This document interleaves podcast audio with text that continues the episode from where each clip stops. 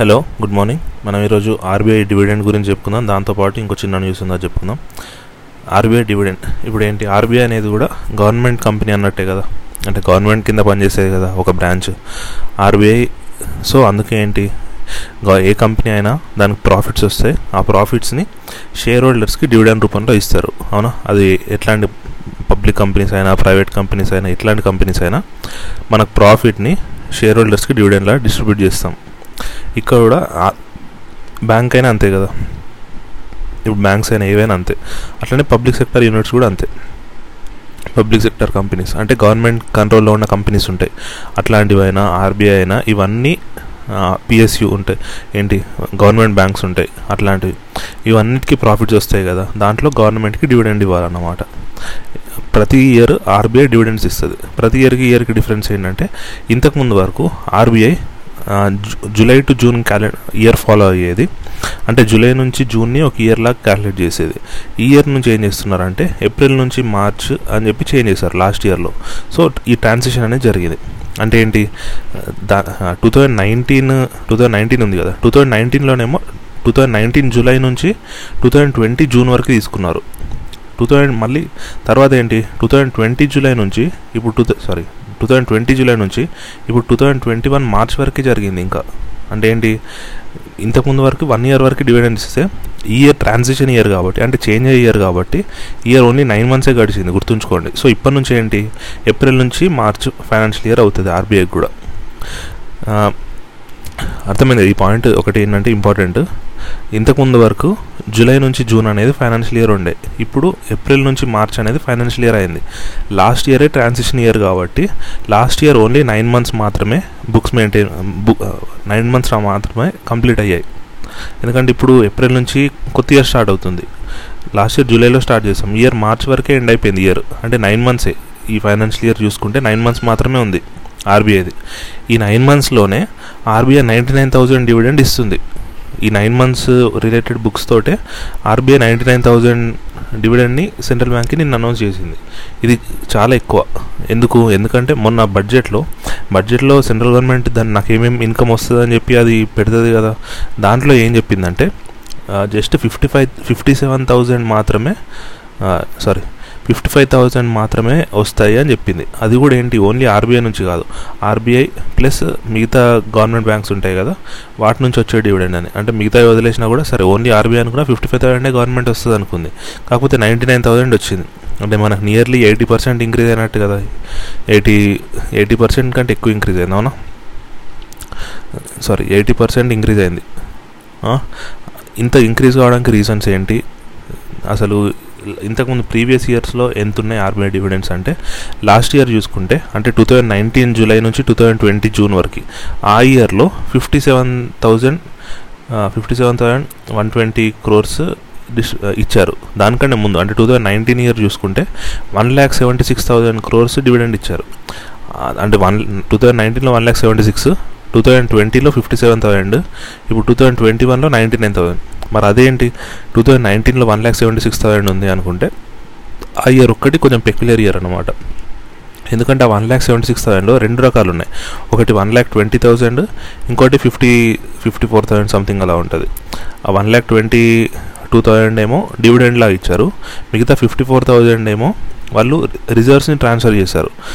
RBI దగ్గర ఎక్కువ reserves ఉన్నాయని చెప్పి సెంట్రల్ గవర్నమెంట్ వాళ్ళు మాకు రిజర్వ్స్ని ట్రాన్స్ఫర్ చేయండి అని అడిగారు అన్నమాట ఆ- విషయంలోనే ఆర్బీఐకి ఉర్జిత్ పటేల్కి గొడవ వస్తే ఉర్జిత్ పటేల్ తను రిజైన్ చేసి వెళ్ళిపోయాడు అప్పుడు. అది అది ఆ ఇయర్ అన్నమాట. దాని తర్వాత ఇయర్ ఏంటి? లాస్ట్ ఇయర్ పాండమిక్ ఇయర్ కాబట్టి ఆర్బీఐ దగ్గర కూడా మరీ ఎక్కువ ప్రాఫిట్స్ ఏం లేవు. So fifty seven thousand crores మాత్రమే ఇవ్వగలిగారు. రిజర్వ్స్ ఏం ట్రాన్స్ఫర్ చేయలేదు. ఈ ఇయర్ లాస్ట్ ఇయర్తో పోల్చుకుంటే ఇయర్ కొంచెం ప్రాఫిట్ పెరిగింది ఆర్బీఐకి ఎందుకంటే ఓపెన్ మార్కెట్ ఆపరేషన్స్ కానీ ఈ బాండ్స్ అమ్మడం కొనడం ఇవన్నీ ఎక్కువ చేసింది ఇయర్ సో ప్రాఫిట్ కూడా పెరిగింది. నైంటీ నైన్ ఎక్కువ ప్రాఫిట్ వచ్చింది. దాంట్లో ninety nine thousand nine nine thousand crores central బ్యాంక్కి ఇస్తుందన్నమాట. దీంట్లో ఏంటి? ఈ ఇయర్ కూడా ఎటువంటి రిజర్వ్స్ ట్రాన్స్ఫర్స్ లేవు. ఓన్లీ డివిడెండే అంటే టూ థౌజండ్ నైన్టీన్లో one lakh seventy six థౌసండ్లో nearly one lakh twenty two thousand dividends మిగతా ఫిఫ్టీ ఫోర్ థౌసండ్ అనేది రిజర్వ్స్ ట్రాన్స్ఫర్ చేశారు. టూ థౌజండ్ ట్వంటీలో fifty seven thousand crores change అది మొత్తం డివిడెండ్ అమౌంటే టూ థౌజండ్ ట్వంటీ వన్లో నైంటీ నైన్ థౌజండ్ చేంజ్ అది మొత్తం డివిడెండ్ అకౌంట్ అమౌంటే అంటే రిజర్వ్ లాస్ట్ టూ ఇయర్స్ నుంచి రిజర్వ్స్ అనేవి ఏం ట్రాన్స్ఫర్ జరగలేదు. అట్లా. దీని తర్వాత న్యూస్ ఏంటంటే నిన్న ఢిల్లీ హైకోర్టు ఒక జడ్జ్మెంట్ ఇచ్చింది. ఇదేం దేని గురించి అంటే ఇప్పుడు ఒక ట్వంటీ డేస్ బ్యాక్ ఏంటి సెంట్రల్ గవర్నమెంట్ ఏం చేసిందంటే ఆక్సిజన్ కాన్సన్ట్రేటర్స్ కానీ ఆక్సిజన్ సిలిండర్స్ అట్లాంటివి ఇంపోర్ట్ చేసుకుంటే జిఎస్టీ అండ్ దాంట్లో ఏంటి ఇంపోర్ట్ చేసుకున్నాం కాబట్టి ఐజిఎస్టీ ఉంటుంది. దాన్ని తీసేశారు. దాన్ని క్యాన్ ఐజిఎస్టీని తీసేశారు కదా. కాకపోతే ఒక కండిషన్ పెట్టింది.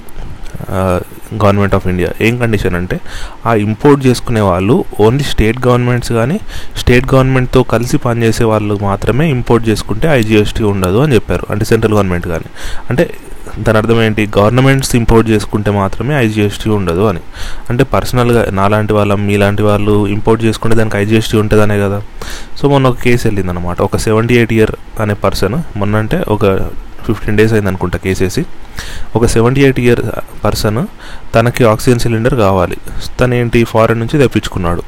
దానికి ఐజిఎస్టీ కట్టమన్నారు. ఇప్పుడు ఇవన్నీ కస్టమ్స్లో ఉండిపోతాయి కదా. కస్టమ్స్లో ఉండిపోతే కస్టమ్స్ ఐజిఎస్టీ క్లియర్ చేసుకొని మనం దాన్ని తెచ్చుకోవాలి కదా. అతని అతను కేసేసాడు మొన్న గవర్నమెంట్ ఇట్లా ఎగ్జామ్షన్ ఇచ్చింది.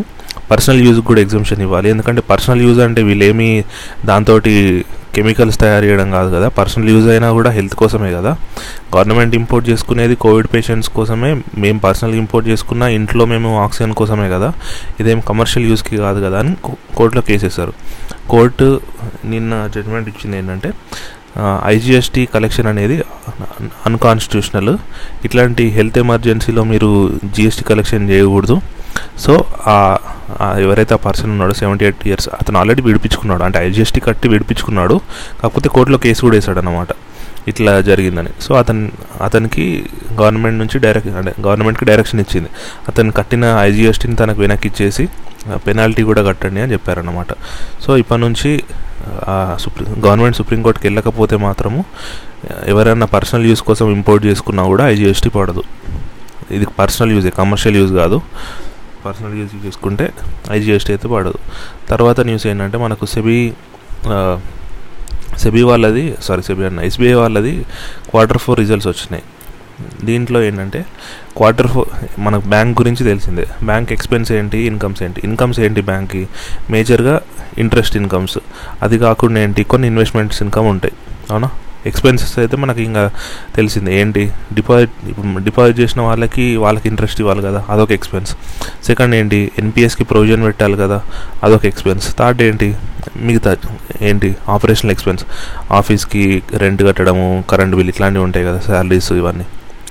దీంట్లో ఏం జరిగిందంటే quarter four two thousand twenty one అంటే మొన్న మార్చ్ తోటి ఎండ్ అయిన క్వార్టర్లో వీళ్ళ income eighty one thousand three twenty seven crores ఉంది ఓన్లీ లాస్ట్ క్వార్టర్లో దాంట్లో ఇంట్రెస్ట్ ఇన్కము నెట్ అంటే దీంట్లో మిగతా ఎక్స్పెన్స్ అన్నీ తీసేస్తే నెట్ ఇన్కమ్ ఏమో twenty two thousand one seven sixty seven crores ఉంది. దాంట్లో ఏంటి? ప్రొవిజన్స్ అవన్నీ ఉంటాయి కదా. Provisions fourteen thousand eighty eighty four మిగతా చిన్న చిన్న చిన్న ఎక్స్పెన్స్ ఉంటాయి కదా. అవన్నీ తీసేస్తే net profit three thousand five eighty one crores ఉంది. అది sorry net profit six thousand four fifty one crores ఉంది.